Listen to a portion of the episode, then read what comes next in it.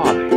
Do-it-yourself type thing. Get in, loser. We're going shopping. Patience, Iago. Patience. Don't even ask, just bring it. Mom called psychologically tall. I'm talking about ethics. You you patented it, then packaged it, and slapped it on a plastic lunchbox, and now sell it. You're gonna sell it. Well, Same. I'm Woody. Howdy, howdy, howdy. They'll soon be back, and in greater numbers. Any friend of Olive's is a friend of our daughter. I am really close on this one. Really, really close. Let's watch my favorite part again, shall we? Hi, everyone. I'm Amanda. And I'm Daniel. Welcome back to Scenes from a Marriage, a podcast where we watch movies and talk about them. We sure do. We do. So, last episode, we talked about The Big Lebowski, and we were planning on doing a follow up episode with Napoleon Dynamite. However, we're about, we're less than, a, actually, right now, we're less than a week away to Christmas. Therefore, we interrupt this podcast for a Christmas episode. those are those are the jingle bells. jingle bell, jingle bell. Hope everyone liked that uh, jingle bell remix of the theme song. Oh, could we hear that in there? Nice. I'm gonna leave some of those in there. Yeah, some jingle bells for you all. A, a- a festive rendition for the holidays. Hmm. So, thanks to everybody who uh, reached out to us and gave us uh, recommendations for Christmas movies. We will actually we Do none of them. We'll do none of them. Surprise! We got you guys. no, but we might. We're gonna use some of those suggestions for next year if you guys still like listening to us. Um, We really wanted to do more than one Christmas episode, but as is often the case, the month just absolutely sped by, and we found ourselves with less than a week until Christmas, and we only had time to do one episode. So, hashtag 2020. yeah. Hashtag every Christmas ever. But again, we did spend like three combined weeks hold up with COVID, so it kind of put a dent in our schedule. That's true. A COVID Christmas. Just kidding. That will not be this year. Not for us, at least. I didn't even look to find out if they've already done that. It just sounds like something that would already be on Netflix or like Hallmark. There's been jokes about it. I'm a COVID sure. Christmas. Yeah. Um.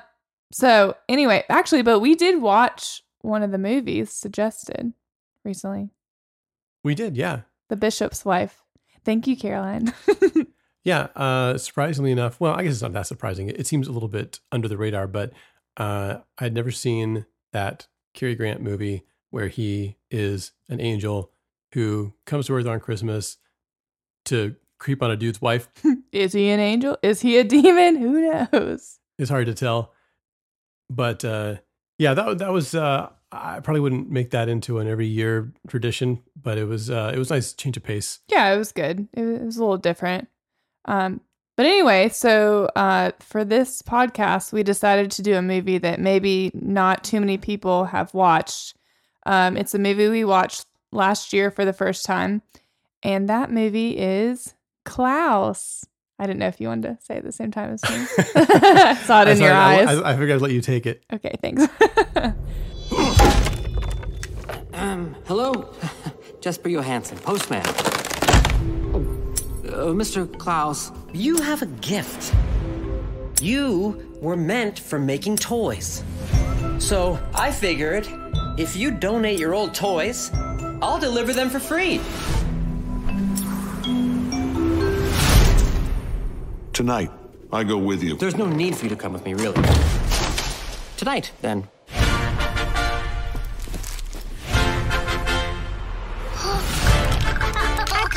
Told us if we write a letter to Mr. Klaus, he'll make us a toy. Dear Mr. Klaus. Dear Mr. Klaus. Shall we then? Yep. Mr. Klaus is the coolest. Klaus. What about me? Ow! What the loser? Oh yeah. Well, if I'm a loser, then you're you're a you're a uh, you're too you're too far. You're gone. Hey, what do you guys think you're doing? This is Smeerensburg, the unhappiest place on earth. And you two can't change that. The postman and toy maker are brainwashing everyone. We need to show people that a true selfless act always sparks another. Hi! What's happening right now? Oh no. Holy mother! What happened? Not a word. You just sit there, be all magical and awesome. Klaus is a 2D animated film that came out last year in November, and uh, it was written and produced by Sergio Pablos. And it is about a postman who is sent off to a village that is, it's a remote village in Scandinavia. It's called, what is it, Smeerensburg? Smeerensburg. Smeerensburg. And so um, the main character soon finds out that this is not an easy town to uh, post up in. Okay. he has to open a post office, a working post office. Um, yeah, so it's it's a lot of fun and we thought we would talk about it. Yeah, I think you know, obviously, it being a Netflix movie that that uh, oh, am I supposed to I do hear the those jingle bell? I bells. gotta do the. we'll talk. This is us talking about it. Every time Christmas comes up, jingle bells. Kidding. Well, yeah. Gonna get old. So I, I'm the keeper of the bells now. So, like I said, if things get if things get Christmassy, then we'll just we'll just jingle them a little bit, and you get the uh, the idea that snow is falling outside the window. Which could happen on Christmas. Everyone, if you believe, it will happen. So everybody, uh, what it, everybody like, what is it? Click your heels together. And, Oh no, no, no! You know what you have to do, which is a movie you watched last year, Snow Day. You have to hold your. Surely has that- has that been just one year? Surely it's been two. Maybe it's been two years. Anyway. Daniel had not watched Snow Day, and everyone out there, if you have not either, you need to watch that because it's a classic. it's a classic. To Nickelodeon. use a liberal uh, reading of that term. No, but you need to go to sleep. Everyone listening to this, go to sleep on Christmas Eve holding a snow globe and then drop it in the middle of the night. That's what she does. She lets it roll down and then there's a snow day. You know, none of us get a snow day because we're all working from home. If it Okay, snows, we well- still have to go to work. The snow day is a snow day if there's snow on the ground. Sounds like it should be like a Dr. Seuss uh, phrase. It, it does. Uh, so I, I think a lot of people have probably watched Klaus on Netflix, but just due to. Sorry, I got a cookie stuck in my throat. We are sitting here Mm. eating, uh, drinking eggnog and eating Out of my Lampoon's cookies. Lampoon's Christmas Vacation moose mug for our Christmas episode. There you go. Good, good, good. I'm catching on. Okay. A little bit of that. Yeah, that cookie stuck in my throat. Homemade eggnog by Daniel. Sorry, I had to give you a shout out. It's really good. Thanks, babe. Really good. I assume that just due to it being relatively recent, that maybe a lot of people haven't gotten around to it yet. And so we wanted to maybe discuss slash recommend something that wouldn't have already been on your holiday watching roster because we all know the slate of Christmas movies and specials that get played every year. it's a little stale, maybe more than a little stale, Mhm. maybe sometimes maddeningly stale. I used to enjoy cheesy Hallmark movies, but these days I'm just not into them. Well, I'm not even cheese. talking about the, you know, I'm not even talking about the 56 Oh, those aren't Hallmark Christmas movies, that movies, get yeah. dropped every Mhm. single year. Although certainly with the rise of streaming, that has become something that you know we get more and more of them every year. Yeah. But even just the ones that we all love, Mm. the National Lampoon's Christmas Vacations, Yes. the Home Alones, you know, all of Santa that stuff. Claus, Jingle All the Way. Okay. but there's a there's a discrete and kind of you know it's kind of like how all the christmas songs that get played like all the ones that are popular they either came about you know anywhere from 30 to 70 years ago or if not then they are harkening back to those times and they sound like they you know are paying homage to you know it's all like mid mid 20th century is like when all of our christmas stuff that's how we that's how we think of christmas Mm. in terms uh, aesthetically Uh, and so all of our, our Christmas movies can start to become a lot like that. It's like, okay, you got to watch these five or six movies every year and then Charlie Brown Christmas, and which I love a Charlie Brown Christmas. Yes. But it might be good to inject some new blood into the Christmas pantheon. And maybe our best shot of doing it in the last five years or so is Klaus. Yeah. No, I definitely agree. I love this movie and I recommend it to everyone. Everyone that I talk to, or at least you're a witness for that. All right, so well, let's uh, well let's just talk about it. So this is uh, like you say, this is a, a 2D animated movie Mhm. that uh, that dropped on Netflix last year. Do you want to just talk about the setup and go ahead and tell us the plot? Go ahead and take us through the movie. I can do it. I think I think I can do it. Just kind of give us, you know, give us what it's about, and uh, then we'll uh, we'll talk about it in more detail. I'm I'm really excited about Christmas because I love Christmas. I'm just saying it as many times as I can. So people Uh, this is this is this is our segment. Amanda explains the plot, yes, this is okay. Christmas version. I was gonna go in.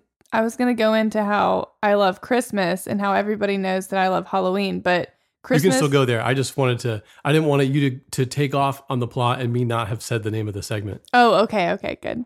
No, I was just saying. Um, everyone that everyone that knows me knows that I love Halloween, but I love Christmas just as much. I just love dressing up. I I love dressing up on Halloween. If I could dress up on Christmas as whatever I wanted and get away with it, then that would be wonderful. I mean, we're basically spending Christmas at home. If you, if you, if you want to dress up for Christmas, no one's stopping you. I am wearing my tiger onesie right now. Which is a Christmas outfit. It is now. Um, no. Amanda explains the plot. Let's let's let's try this. All right. This movie is about Are you gonna do it? you can do it. I can try it. This movie is about a postman. It's uh, a postman son. His dad is a postman. This is not. This is starting off a little rocky. Power through. So he gets sent to Smeerensburg by his father, who is not allowing him to live off of his money and stay at home with his silk sheets and Right, he really misses those silk sheets. and something else. I what else? He mentioned it a lot. Maybe it was just the silk sheets. His rug really tied the room together. This good one. The silk sheets and living the high life wherever he was living before, which I did not take note of in a place. I don't know if it's important. Anyway, across the world.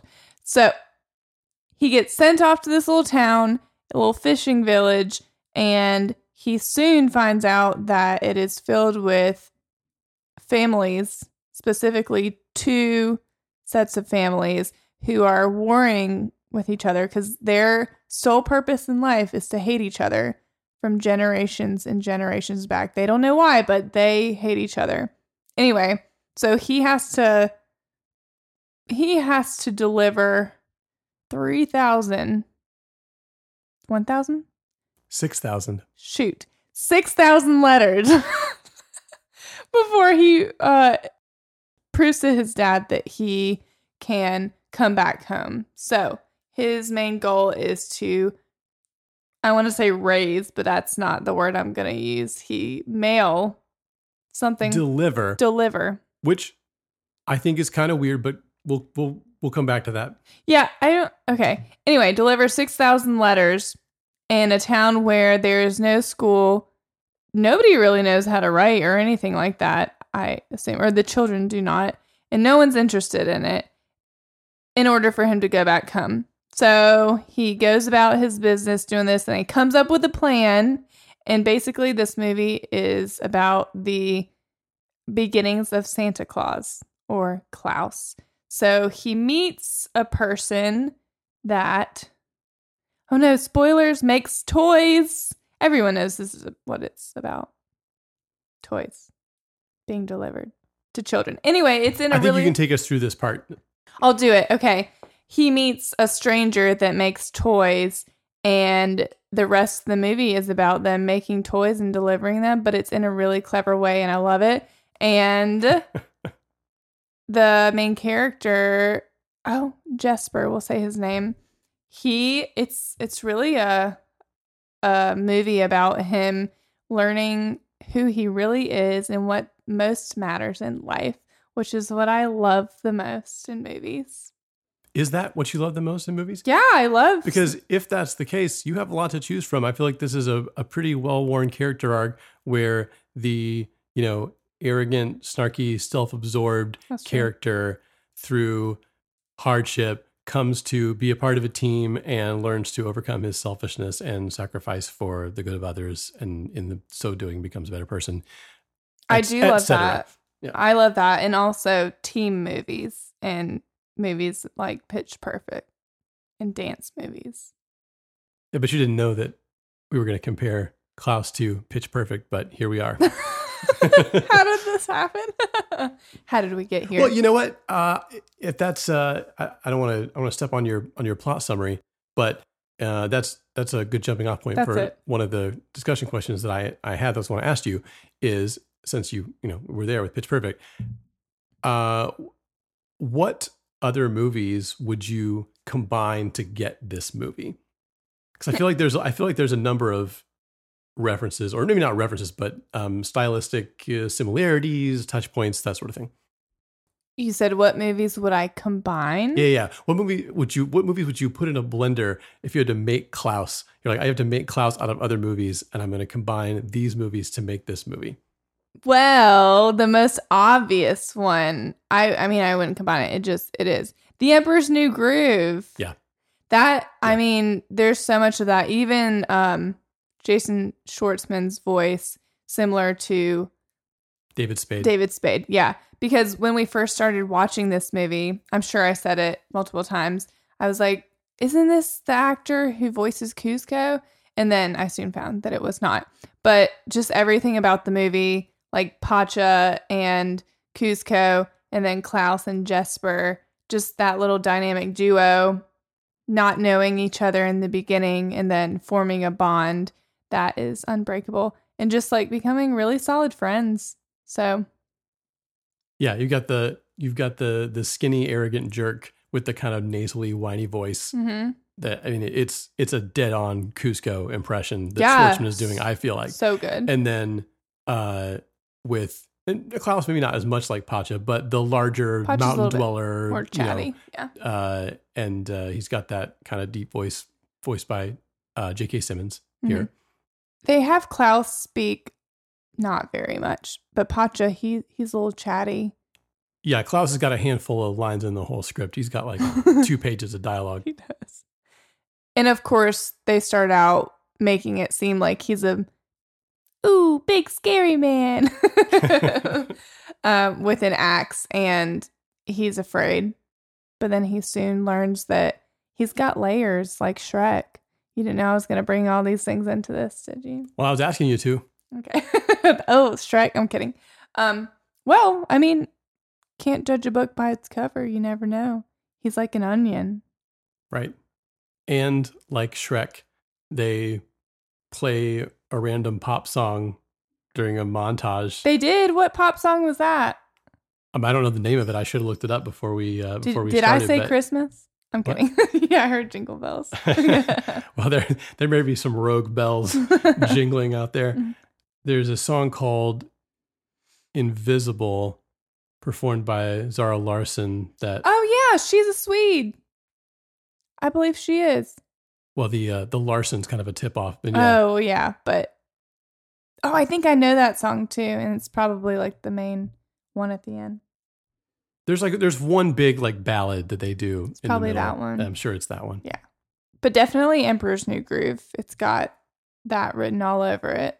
I'll add a couple of my own. I was gonna say, do you do you have any other than that one? Yeah. So, I mean, obviously, Emperor's New Groove is the base, but I think if you mashed it up with a Burton inspired, like Nightmare Before Christmas Hmm. kind of thing, Mhm. in terms of the gothic looking architecture of the town, like all the backgrounds and stuff, and some of the character designs, Hmm. kind of you know are familiar. I mean, again, it's not stop motion; it's it's two D animation. It's um you know it's drawn and then enhanced with three D, but uh so you've got a little bit of that in there. you've got, I think most interestingly, Batman Begins. I'm sorry, what? Go Batman on. Begins. Okay. I think this is the Batman Begins take on the Santa Claus origin story. Oh, okay. If you think about Batman Begins, what they do, they take a, you know, a character well known in the popular consciousness for a, a number of, you know, signature things, aspects, gadgets, you know, all the, all this stuff that's uh, that's with Batman, and they try to say, okay, well, what if Batman was in the real world? How would how would we do these things? You know, and, Oh, and make yeah. it grounded. So it, it's kind of like a grounded take on the the Santa Claus legend to say, okay, well, here's all these things that might have happened that then would have gotten interpreted or exaggerated, or you know, again, passed into legend as these, you know, and, say, okay, well, this is a credible, I mean, not credible, but you know, just like an, another take kind of on uh, how that might have happened in this particular storybook world. Yeah, that's an interesting comparison. I mean, and thinking of everything they did in the movie, I I found it. I mean, it, was really clever with every like hearing the kids talk about oh Klaus and all the things he does, and then Jesper being behind the scenes, and us knowing that he's doing all of these things that they're talking about. It was hilarious, and then just things that Jesper was doing because maybe he was avoiding I don't know what like the dog or something like that or he was sneaking in and then uh the part where there was the sleigh in the air and the kid said that uh Santa or that Klaus was flying. Oh, yeah, they went over a big ramp. Some kids saw the jump and then thought, you know, so cute. It's so cute. I can't remember some of the other. He sees you when you're sleeping. Well not that he knows. He knows everything. Hmm And that's actually pretty similar to, you know, maybe how parents actually use Santa Claus or Elf on a Shelf or whatever it is, or Randolph the elf to- Denise try to to try to elicit good behavior from the kids. mm-hmm But I think the thing that makes this tick is that Klaus initially performs this act of goodwill, and Jesper seizes upon it as an opportunity. He Mhm. seeks to, you know, monetize it and basically create an enterprise around it. But you first have to have this guy who, again, kind of seems like this gruff, scary, antisocial woodsman who, when he understands that a child feels imprisoned in his own home, Mm. has to do something to uh, provide some light in that kid's life. And it's that impulse that provides the thrust for everything else that happens. And I think that uh, we follow that through, which is why this, you know, becomes really. I- think it's a, movie that's got its heart in the right place in terms of the just the moral undergirding of the story. hmm And that's what I appreciate the most about it is at the end it has a good moral and especially in this year when things are pretty rough and they came out the kid locked in his house. I think we all know how that kid feels. and the importance of being able to spread uh, some some cheer. And what's the what's the quote that they said a few times? The best way to spread Christmas cheer is singing loud for all for all to hear. That's what it was. No, a true act of goodwill always sparks another. mm-hmm. And they saw that a few times in the movie. And of course, at the end, it was um, he had to own up to what he was doing. But you know, we could we could see the transformation in all those wonderful montages. I love a good montage. and it wasn't just for him, it was for Alva, which, you know, hers uh, the school teacher who turned into a fishmonger. um, Great word, fishmonger. fishmonger, saving her her monies to get out of that place, but she quickly wants to stay. So, and just seeing that transformation quickly, and then uh, Jesper soon after. I mean, I just, but I love that it started with all the children. We see in the opening of the movie, or when he comes to the town, that all the adults are doing mean things. I mean, the kids are too, but then when the kids know that Klaus is taking note of their good deeds, then they're the ones that start to change the town. And you know, they come into to a dark and gray place and then throughout the movie seeing all the lighting which I mean, the animators did a really good job. I mean, everybody, which I didn't realize it was there's so much that went into it, but it, it's amazing. It's it's really great to look at. Yeah, I mean the the virtues of this are primarily visual, I think. The movie looks great and it's got a it's got kind of a moody look. Uh it's got like a, a soft uh kind of look and we learned a little bit about how this was done. Oh, yeah, that did. it essentially was hand drawn animation drawn, you know, now they do it on on like tablets and using software the animators do, but that they uh, animated these things in the traditional 2D way more or less, but added lighting and textures using computer graphics and kind of kind of map those onto the you know onto the the frame. Uh, so what we have is you know again this kind of enhanced look um, that moves the characters more or less move as though they were hand animated, which gives it a nice kind of or organic feeling, a little bit of a throwback kind of a feel, but with uh, a real sheen and a real smoothness and like I feel like there's a lot of just like smoke and particle effects and like Mhm. you know light coming through windows and stuff that um, is real uh, is real kind of dynamic. So I wanted to ask you about the characters.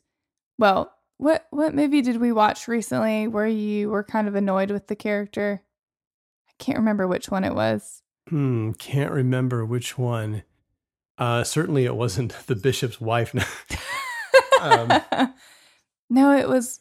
I can't remember. We've mean, it's not so uncommon for me to be annoyed with certain characters. I was gonna ask, how did you feel about Jesper in the beginning and towards the end? Was he a, an annoying character for you? You know, he wasn't too bad.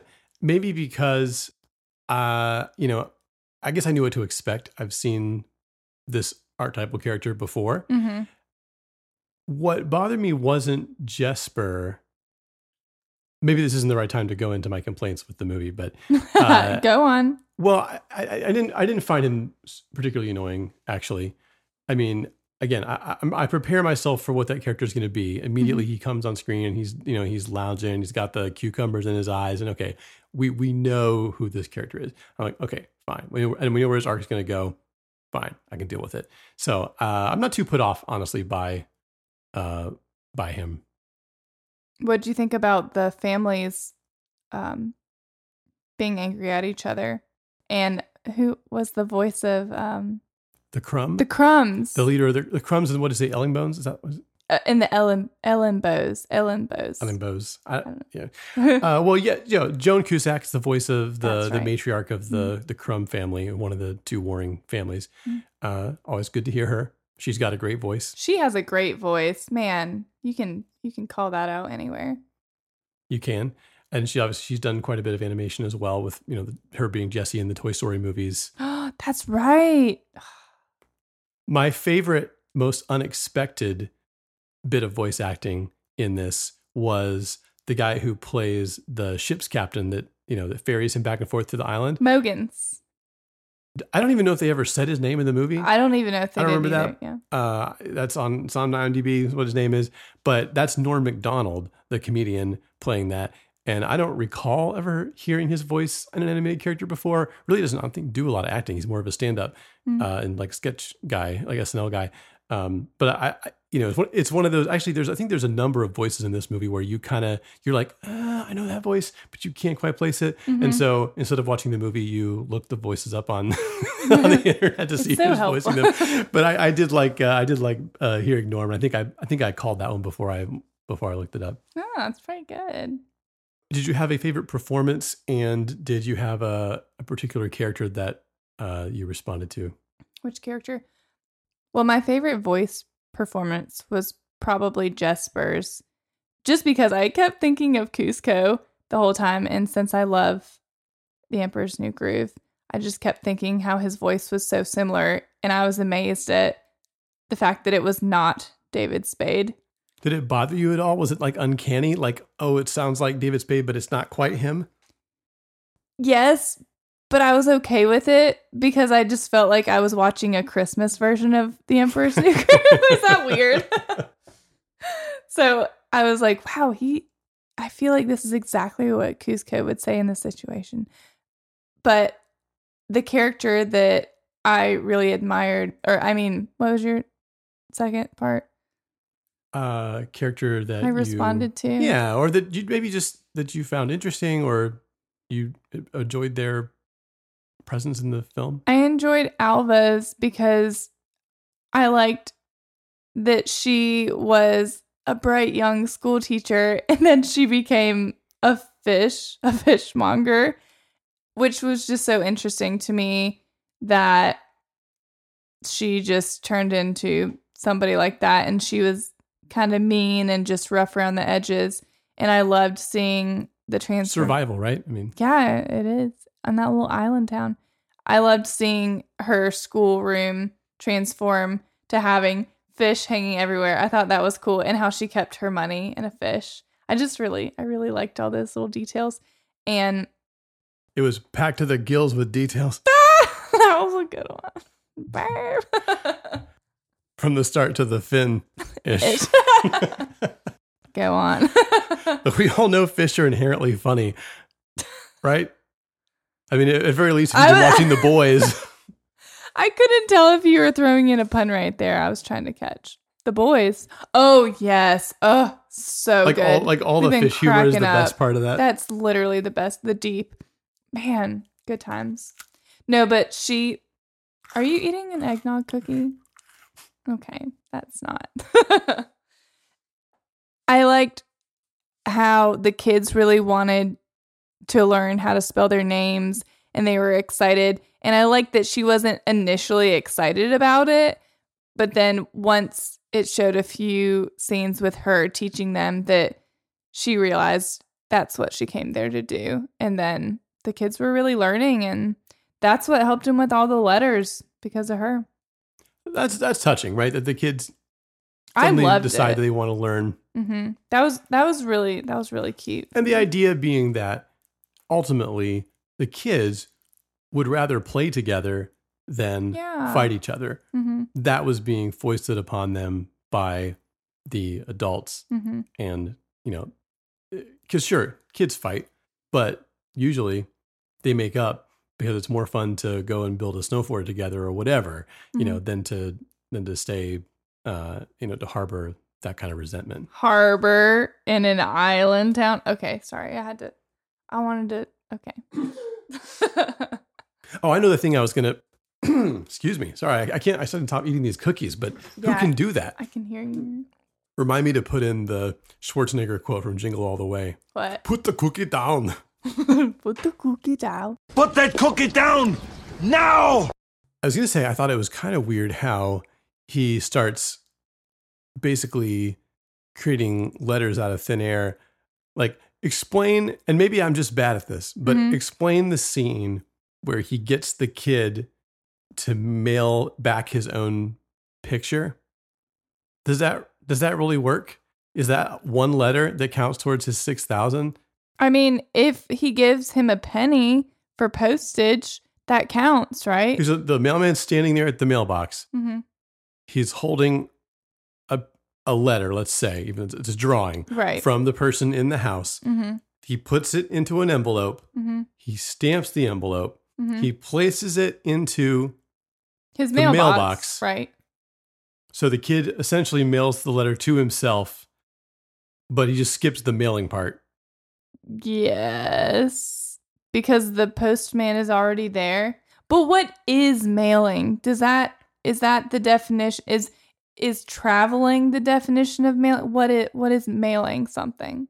And does anything really need to be mailed in what is apparently a very small town? Couldn't everyone just like go out and talk to each other? I was wondering why Mogens, the guy that we didn't know his name the whole movie, was taking all the letters from him to ship out. Maybe they have friends outside of, you know, that little town. But so you're saying maybe they sent letters to someone other than Klaus? oh, I don't know. Well, why was he picking up the letters? Where was he taking them? on his little ship. Right? You got me. I didn't think Just have about to watch it again. what third time's a charm. Because it seemed to me that Jesper was delivering all of Klaus's mail personally Yeah. over land, right? He he was. and but- that that mail was basically the sum total of the demand for letters in the town. that's what I got. So But then why the ship? Why why did they maybe if you watched it and paid more attention than we did, let us know let us know why they were taking the mail away on the on the boat. Right. Okay. So other more important stuff I want to talk about. This movie is a reimagining of the myth of Santa Claus, Hmm. if you want to call it a myth. Obviously, there are historical antecedents for Mhm. Santa Claus. But do uh, what do you think of this film's portrayal of Santa Claus? Is he due for a reimagining? I liked it because it wasn't based on magic. It was Klaus genuinely loved children because there's the backstory about his wife and him who were waiting on a child, just waiting around till the child would come. That's right. That was was very peachy. Um, and he made lots of choice toys for those children that they hoped to have and it was just pure goodness and him wanting to see the children happy. And i really liked that instead of having him do magic things. And i liked that jesper was the one that was delivering it which is funny because he is a postman so he's doing exactly his job. But he was the one going down the chimney because he's a skinny thing. And and also klaus got the reindeer together. And they were just you know deer pulling a sleigh Right. and i like that it wasn't a magical place with elves but it was the sam my sami people i can't remember what you it's Sami. Sami. you saw me so saw me saw On the pronunciation guide in Wikipedia, it said that the A in Sami was pronounced like the A in bra. So there you go. thank thank you for that that tidbit Yeah, that little uh, PG tid- tidbit. but he had help from the Sami people. So they were basically like his little elves, but they weren't little.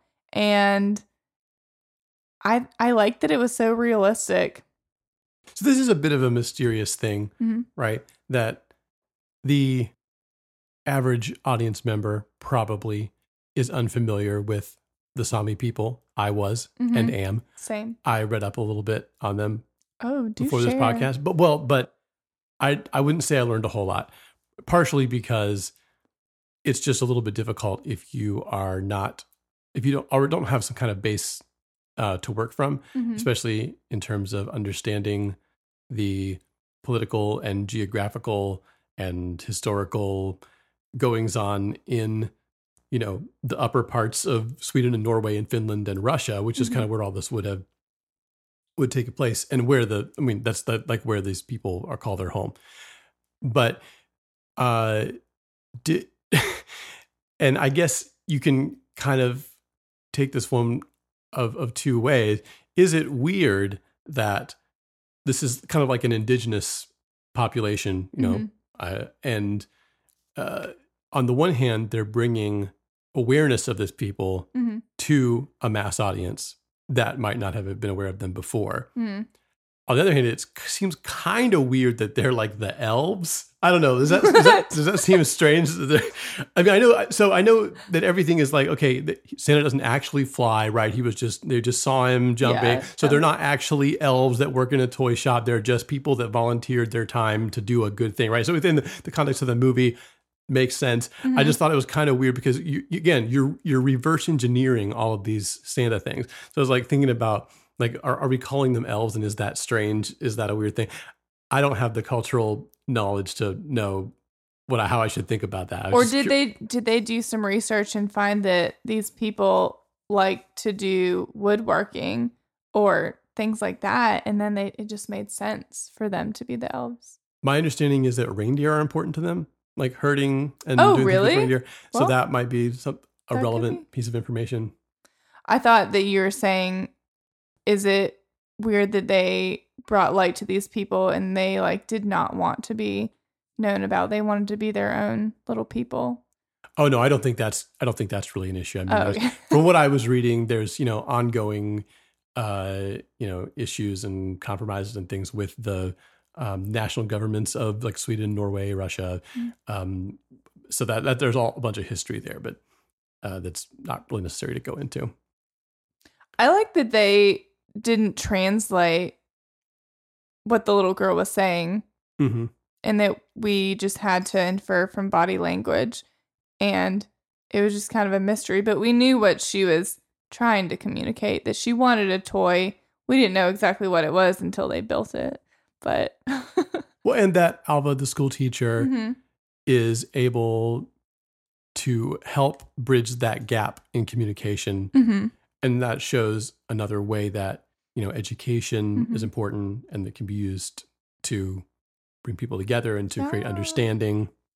So question did you cry at all during the movie because i did I did not. Mm. Now I don't. Last year, I don't know. I might have had a- an emotional moment or two.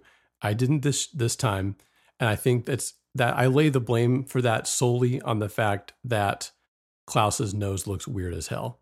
it it does It's real flat, guys. It, it really does. I didn't think about that. Is it like a Phillips head? Wait, is that no? Wait, that's wrong. That's the one. head. That, it's a flat head. Why did I say Phillips? That's the one with the four thingies. That yeah, that would be even stranger if it looked like a Phillips head. that would be great. We'll do an. You should, you should do a version of this where everyone's nose looks like a different tool.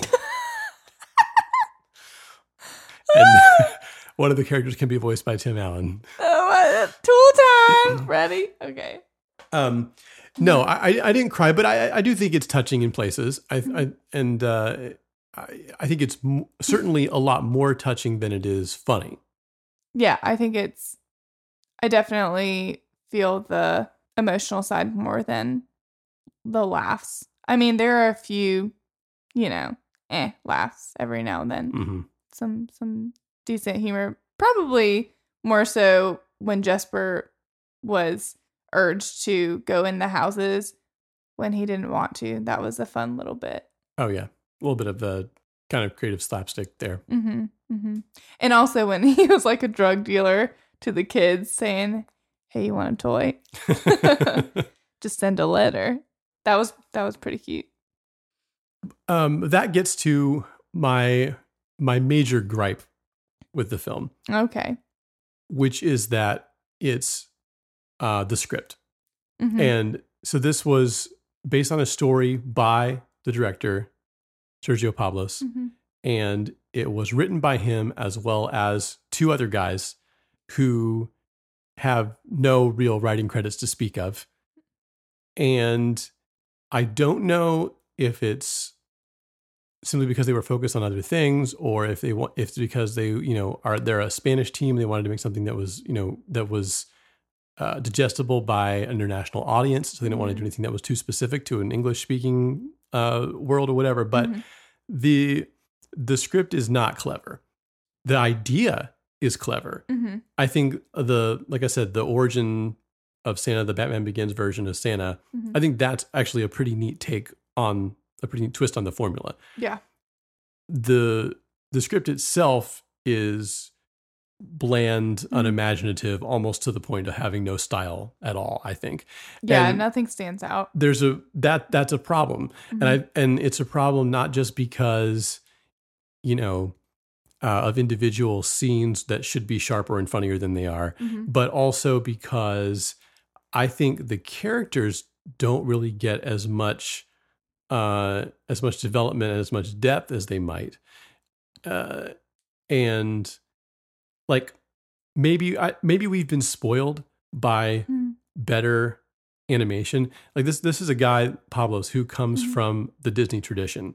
He used to be an animator on things like Hunchback of Notre Dame Mhm. and Tarzan and stuff. He's he, he's been around all this stuff, right? Tarzan. Or maybe we've been spoiled by you know people like Pixar who are so meticulous with their story Mhm. and really really just work the story and have this pitch perfect timing that you know of all their gags and everything. But when you take something like this that looks and sounds this much like The Emperor's New Groove, Mhm. but is not one tenth as sharp or as clever or as funny uh, as that movie is, Yeah. or you know, it's just on on a on a scene by scene level, it's it's not inventive and it's not uh, it's just not up to snuff. I think they needed they needed a better writer to Mhm. come through and do a pass on this script and punch it up and say, okay, maybe he doesn't say the most obvious thing here. Maybe we can write something for him to say. Mhm. You know, so that to me is a big issue um, because I think the thing works on a macro level.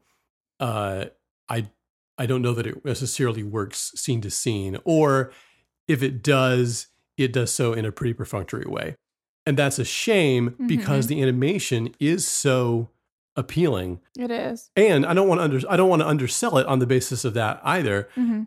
I mean, it's probably the it's probably the most interesting animated film, at least since uh, Spider-Man Into the Spider-Verse. Oh, yeah. It's not as good as that film. I was going to say, well, yeah.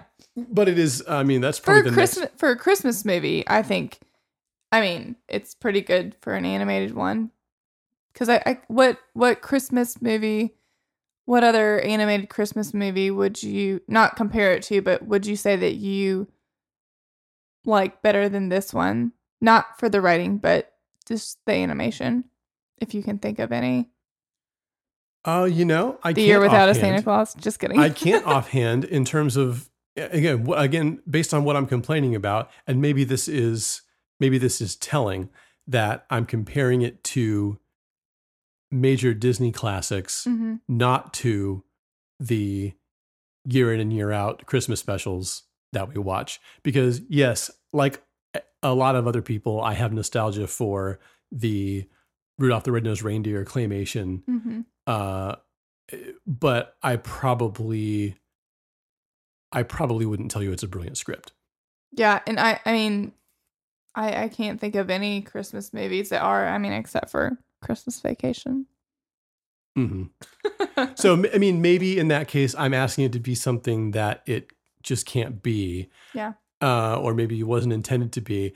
I just think it's interesting that they took those kind of recognizable things from that people are going to look to like Disney movies and they're going to say, "Oh, this is like that," and it's not quite like that.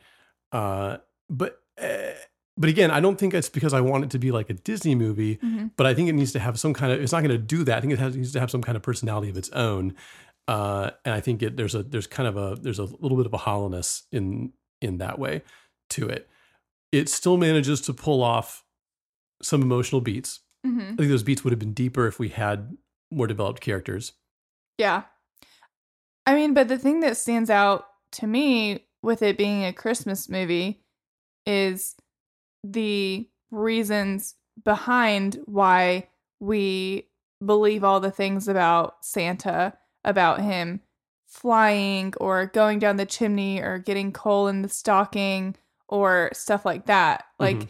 they didn't really need words to say those things. They showed Jesper doing those things. And it Mhm. was it was funny because they expected everybody that was watching it to know those are normal things. And then it was funny like it was funny to me to see that. And it's like oh wow that's that's great. And so if you didn't know that backstory then that wouldn't have been very entertaining to you. Just be like oh okay Right. It plays on your understanding, the assumed cultural understanding that you know all these things about Santa Claus. yeah so after all these years all the different movies yep Well, that's that's see, but see that that comes back to one of my questions.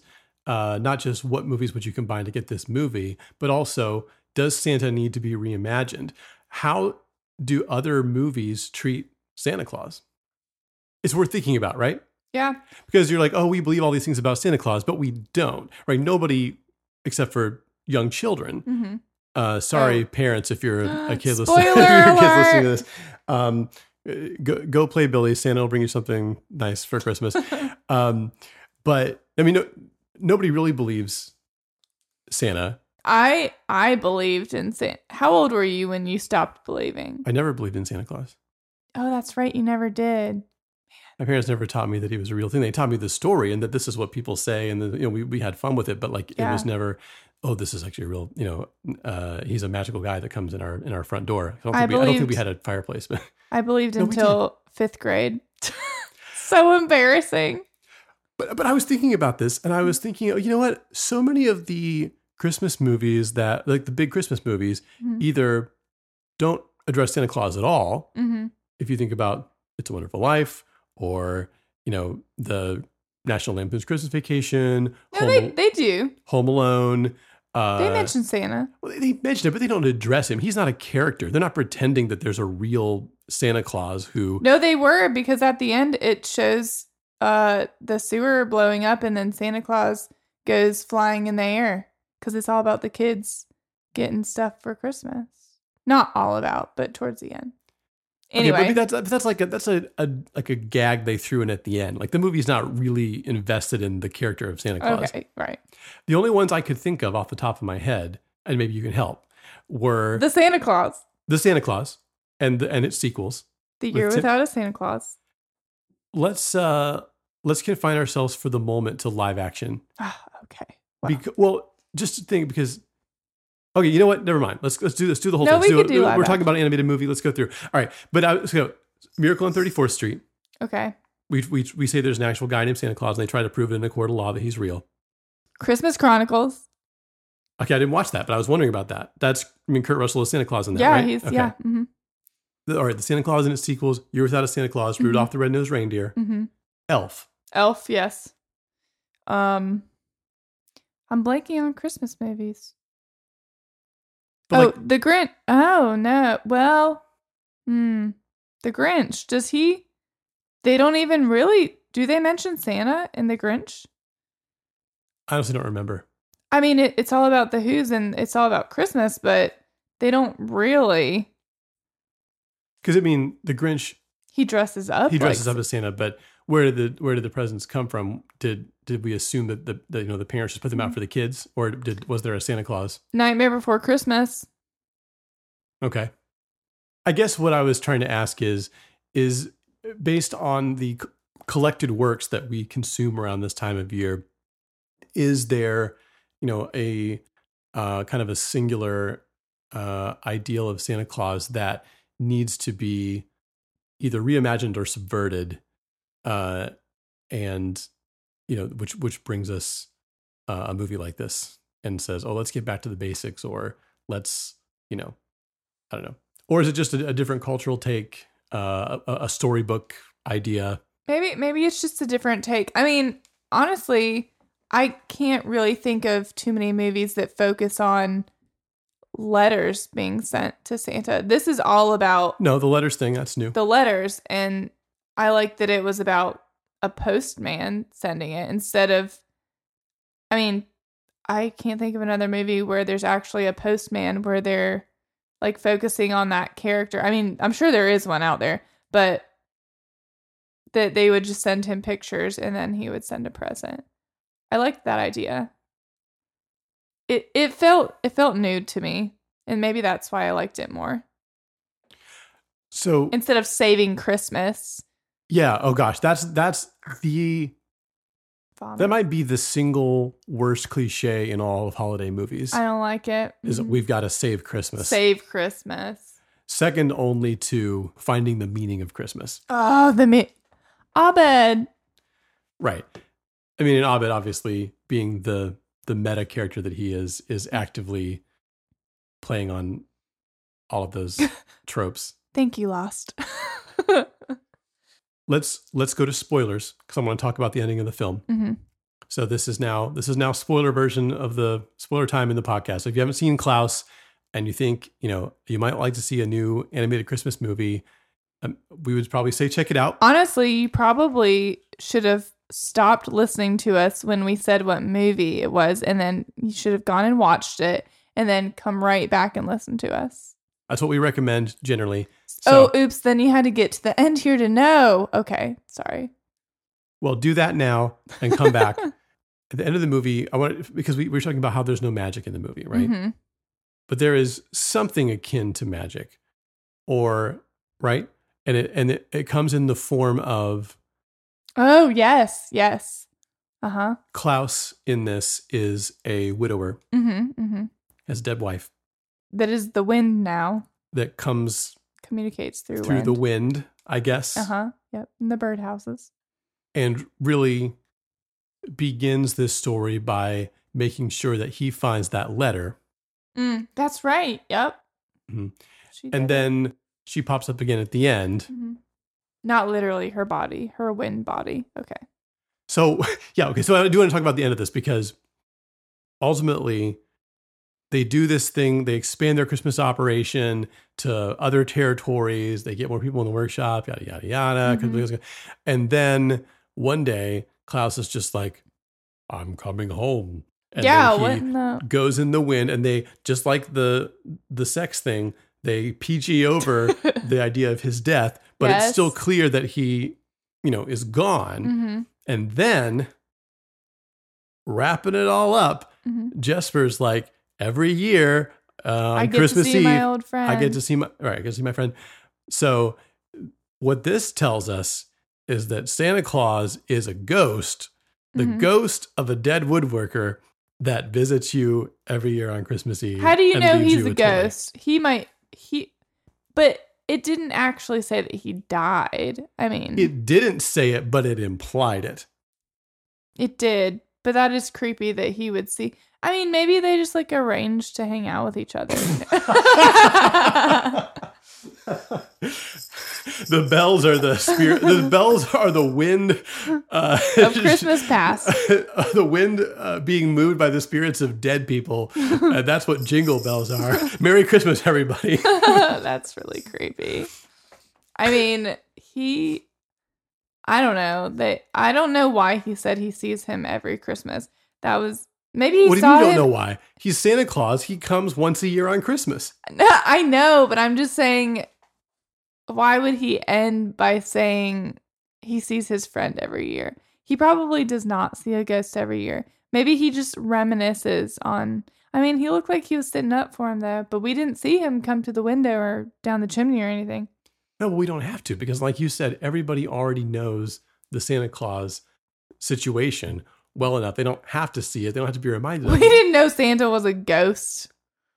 No, you know that there is an idea that there is a person called Santa Claus who flies around the world on Christmas Eve, magically hits every house in one night, and le- comes down the chimney, eats milk and cookies, leaves toys for good little children, leaves coal for bad little children. It's Santa Claus.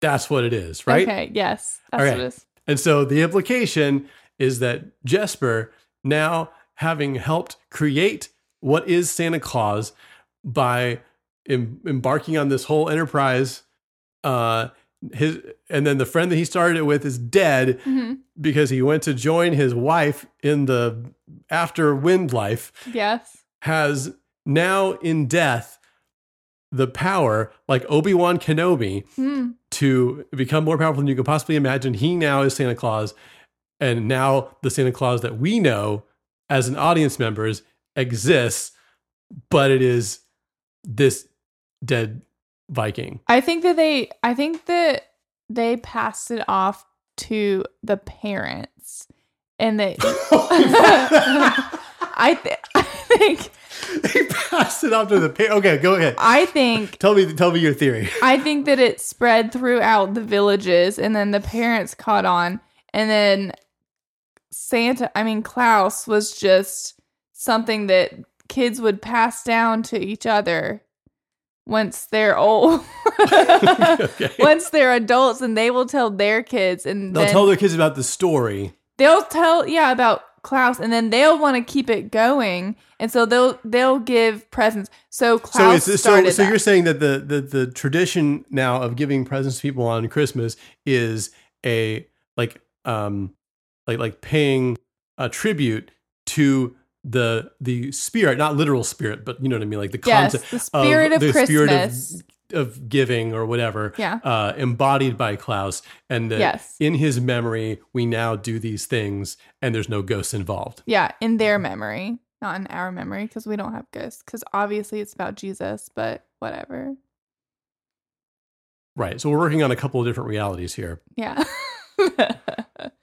but I think that it's the parents. I mean, they were like, wow, they're so happy. I'm just saying these things, whatever. All right. Does the movie Klaus culminate in a spectral ghost Santa Claus who shows up every December 24th with presents? Email us podcast at scenesfrommarriage.com. Tell us your theories. We'd like to hear them. After you watch the movie. Obviously, because you wouldn't have listened to this part if you hadn't watched the movie yet. That's so. true. Yep. Um, all right. So here's what I want to ask you. I know we're getting kind of long in the tooth here, but Mhm. because we have now watched this two Christmases in a row, Mhm. uh, how do you think this stacks up to other perennial holiday classics? Would you watch it every year or every few years? I think I would I think I would put it in our I think I would add this to our rotation of Christmas movies. I would I'd probably watch it. I'd probably want to watch it every year. I mean, or every other year. Okay. That Christmas Vacation, Home we should watch Home Alone. We need to watch that one. Uh The Bishop's Wife. Kidding. Maybe not. No, But- I I I it's it's Does, a- does, it, does it slot in comfortably among those luminaries? I think it does. And I think it's because the story isn't overplayed. It it still it feels kind of fresh and I enjoy the look of it. So maybe watching it each year I won't get tired and maybe there will be new things that I'll notice. Mhm. Like is there a ghost at the end?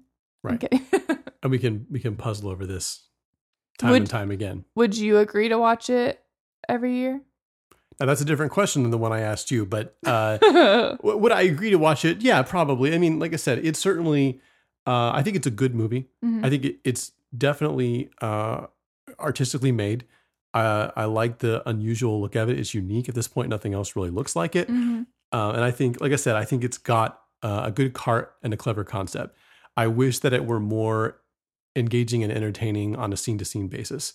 And so, uh, like something like like a Christmas Vacation Mhm. that has regular jokes. You know, Yeah, I was gonna say maybe if it had more catchphrases or like one-liners, because maybe this wouldn't. Maybe it just still feels new to us, and once it's been watched a lot, it won't be as watchable. I mean, stuff you know, stuff that you can, or even even if you go off the, the traditional Christmas movies, and everybody you know wants to talk about Die Hard or Mhm. Gremlins or those kind of movies, would but I mean, those things have maybe a higher like entertainment quotient. Mhm. Uh, again, just like scene to scene, they're doing more, uh, and I think this one is is sweet enough. Mm-hmm. Um, and so I'm glad that it's not like, and this this is this this is the um story creator behind Despicable Me. Mhm. I'm glad it's not that kind of a movie. Yeah. Right. I definitely don't want a like super modern feeling like just like jokey, Yeah. you know, tongue in cheek type of. So I, I- know I said the thing about Emperor's New Groove. Emperor's New Groove is more like a Tex Avery cartoon. Mhm. Uh, it- it's doing that thing, which is great. Um, so I'm glad it doesn't overplay its hand. Mhm. Um, uh, you know, I probably wouldn't. I think just in terms of my personal wheelhouse, this is maybe not a Dan movie. Like I wouldn't Yeah. probably return to it every year, but uh, it's certainly at least as good of a Christmas movie as like Elf, for example. Yeah. I think I would rather watch this every year than Elf, or Ah. at least alternate between them. I mean, I, I would like to alternate, but it it just feels it feels cozy watching it. Um, like I think we had Yeah. our fireplace on and having the Christmas tree there, and I think I just enjoy having a a good cozy movie to watch during Christmas that makes me feel things. Mhm. You gotta have one in there every now and then. What would you give it out of? Speculoos cookies. Or did All you sure. No, Did you did you have one? I didn't have one. I didn't write it down. Okay, we've got the speculoos. All right, five out of, or excuse me, out of out of five speculoos cookies, what would you give Klaus? I would give it for a Christmas movie. Let's be let's be clear.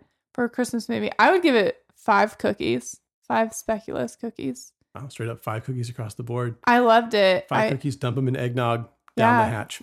down the hatch. Yep. Well, I think that deserves a. Woohoo! Everyone watch it. I mean, like you said, I wouldn't compare it to movies year round. Like I wouldn't just watch this whenever, but only at Christmas. But it's a good one to put in your pantheon. What do you say? Pantheon. I stole that from Filmspotting. We're not gonna. We're not gonna have an official pantheon on the show, guys. Don't worry about it. Yep. okay, how many cookies would you give it? So I'm not grading it on a curve. I'm not grading it just among Christmas movies, right? I'm grading it as a as a film, Oh, you are? Okay, fine. and I'm giving it three, three out of cook, three out of five cookies. That's pretty good for you to give well it because that. that that's that's positive, right? It's Mhm. it's more than half. It's Mhm. marginally positive. Uh, so I think that, like I said, I think it's um, artistry is enough to recommend it, and I do think if I were among Christmas movies, Mhm. and especially among modern Christmas movies, it ranks much higher than that. Yay!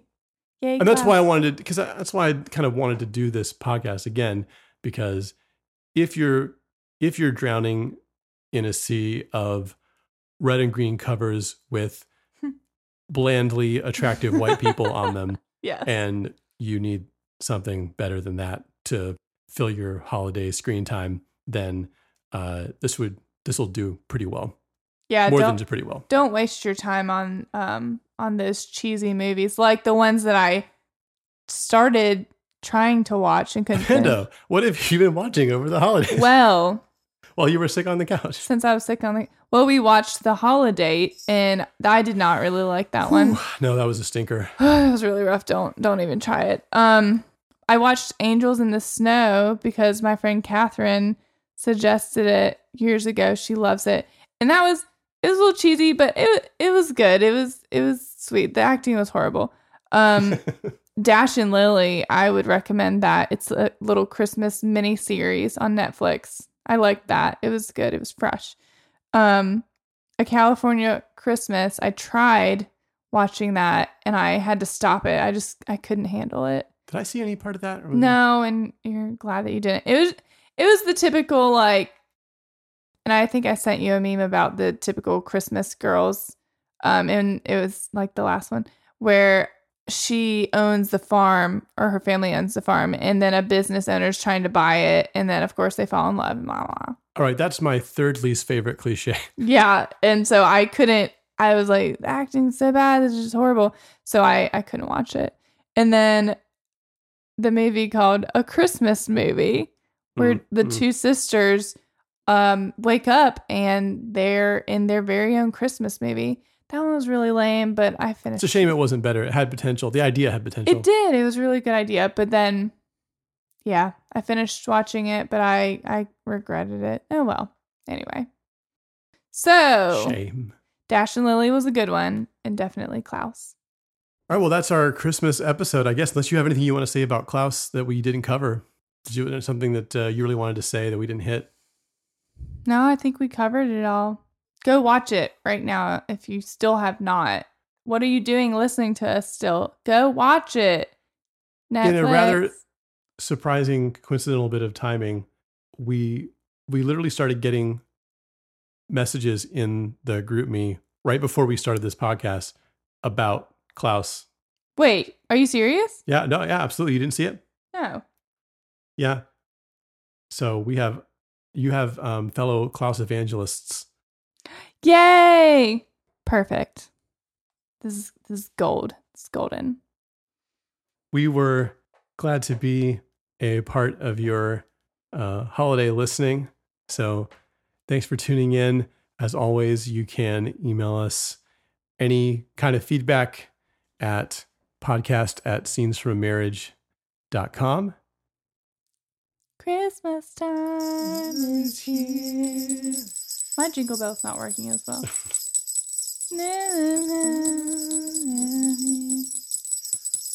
This is not very good. There we go.